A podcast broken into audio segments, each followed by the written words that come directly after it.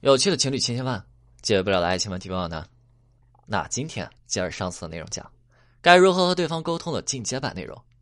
当我们度过挽回最开始的阶段，也就是最初阶段，两个人舒适感已经重建了一段时间之后啊，就是在这个时间段，相信大部分人又不知道该如何和对方沟通了，因为每天就发着那些味同嚼蜡的信息，有没有觉得说两个人的距离感好像保持的有些刻意有点远？这个感觉很糟糕，让人特别的不舒服啊。我们得明白，挽回我们要能够主动的把握好和对方的这种距离感。这个距离啊，我们说进就进，说退就退。对方在我们进的时候，他不会觉得不舒服；对方在我们退的时候，他还会觉得说很合理。这个就叫做进退有度，这就叫做说可以把控我们自己的挽回速率以及节奏，这就叫做带领对方。就像挽回刚开始啊，我们要刻意和对方保持一个适当的距离，让对方适应啊。刚分手了之后，两个人那么新的。身份状态，这时候刻意保持距离，反而会让对方有安全感，让对方觉得你的行为很得体、有分寸，让对方觉得说可以和你保持沟通，对吧？最开始谨慎一点，先把联系途径保留下来。这之后呢，我们是不是该推进了？该有状态的跨越了？但是很多人在挽回的时候，就是在这个时刻，反而不知道该如何相处了，不知道该和对方如何相处了，对吧？这是一个结儿。这个时候我们怕呀。怕，如果我们这时候离对方近了，对方会不会不舒服？但是我们离对方远了，我们自己又闹心。你说说，你的挽回要是真的就做成这个样子了，你每天得有多揪心？何必呢？对吧？这个时候该怎么办？很多人不懂啊，我该怎么和对方说话？这不懂，连说话的基本能力都没有，这怎么能行？然后这些人怎么做？就上网搜啊，网上怎么说？网上就说说你这时候得会夸他。然后姑娘不会夸，就整天说：“哎，你真棒，你真厉害。”然后男生就回复了：“我哪里厉害了？”看一下对方当下这个状态，在对方解除那种逃避和自闭状态之后啊，对方本身是愿意沟通的，甚至说想要主动去沟通。本身啊，两个人之间的心一直都在，只是因为之前两个人闹的那些矛盾，就是这些矛盾阻碍着两个人之间这种状态，阻碍这种开心的状态。当对方状态回暖，比之前有些回暖的时候。对方其实会下意识的、惯性的想要再次靠近女生，会有这种行为的，对吧？那这个时候该怎么聊？很简单，自己先嗨起来啊！给大家举个例子，我前几天扭腰，大家都知道吧？然后我女朋友就跟我说：“说你扭腰，全世界人都知道了。”为什么？因为我会跟我们咨询师现身说法，讲怎么去沟通。那个时候我拿的就是我自己举的例子嘛。我是怎么表达的？我们咨询师一群人聊天的时候，我就说：“说我这两天扭腰了。”我一开始觉得没什么，然后有天晚上半夜凌晨，我这个腰就给疼的呀，不行就给我疼起来了。我当时躺着太疼，我就坐着，我坐起来了。刚坐下来时候，感觉这筋给撑开了，哎呀，舒缓了一下。但是下一秒又不行了，就给我疼那，我就我就开始坐坐坐，然后往前趴趴趴趴那儿了。我趴那儿时候，我就想，我说这大半夜的这搞啥呀？但是我又起不来，我就想，我说我女朋友是不是能过来把我给捞起来？但是我那个时候疼的又出不了声。啊，你看很有画面感，很有质感。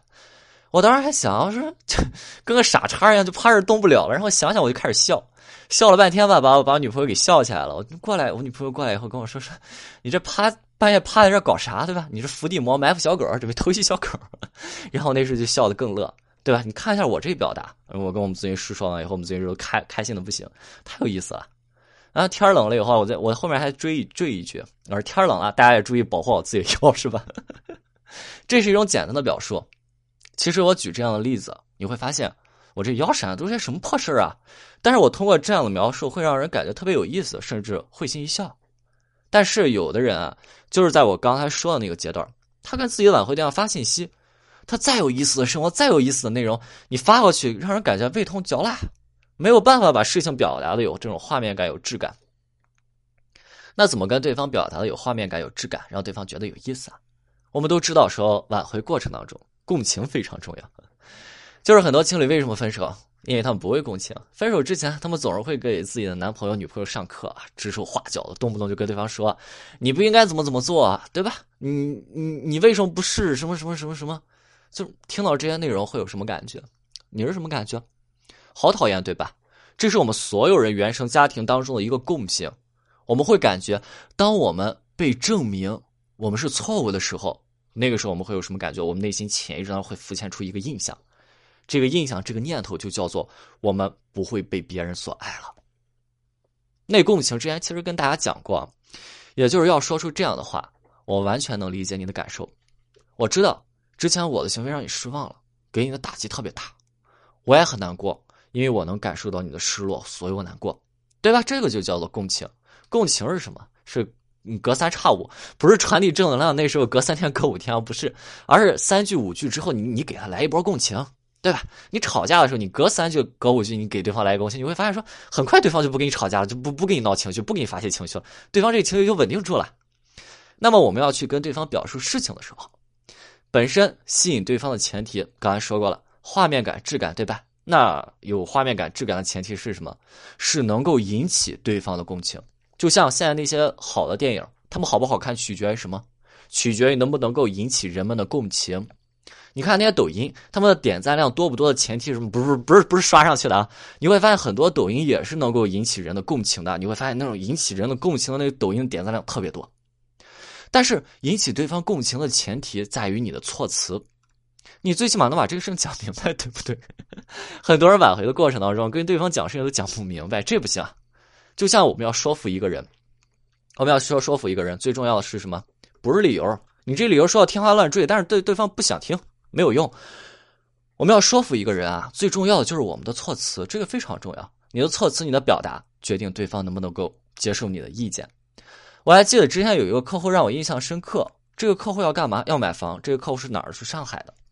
我们都知道上海这房价不便宜啊，可能有的人奋斗一辈子也不一定能买得起一套房。所以这个上海房价贵，这个客户手里他还有一些缺口，怎么办啊？就找自己家人帮忙，找自己弟弟借。他是这么和自己弟弟说的。他是跟自己弟弟说：“说你把公积金先放我这儿吧，我这边买个房急用一下，我给你出最高的利息，等着后面我就给你了。”就这么一段信息给他弟弟发过去了，然后弟弟不回复了，逃避了。然后客户找到我们咨询师说：“说老师，我是真讨厌别人不回我信息啊，老师，我这两天状态特别不好。”我们的咨询咨询师很有意思，就跟我讲这件事情。那其实你想让别人借你钱，那么你是不是要注意注意自己的措辞呢？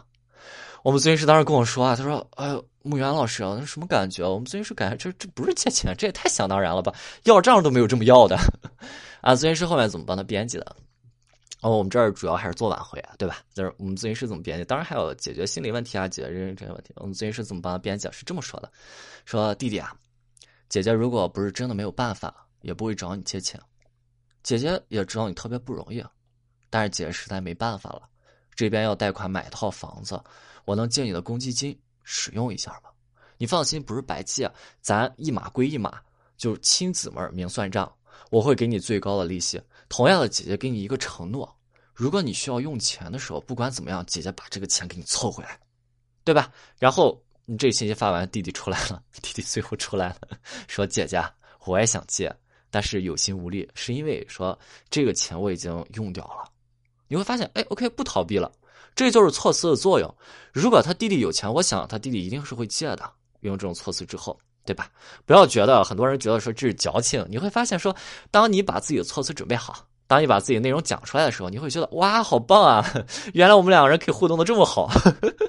你会发现说，对，这就是在潜移默化的过程当中，不断的拉近两个人之间的距离，去加热两个人之间的温度啊。甚至你在学会使用这种措辞的时候，你会慢慢的影响对方的潜意识。不断的让对方觉得说，哦，好像两个人很舒服啊，两个人其实挺合适的，之前矛盾，哎呀，就就哎就过去了吧，对吧？你会让对方这样想的。OK，今天内容就到这里了，我们是清酒，我们下次再见。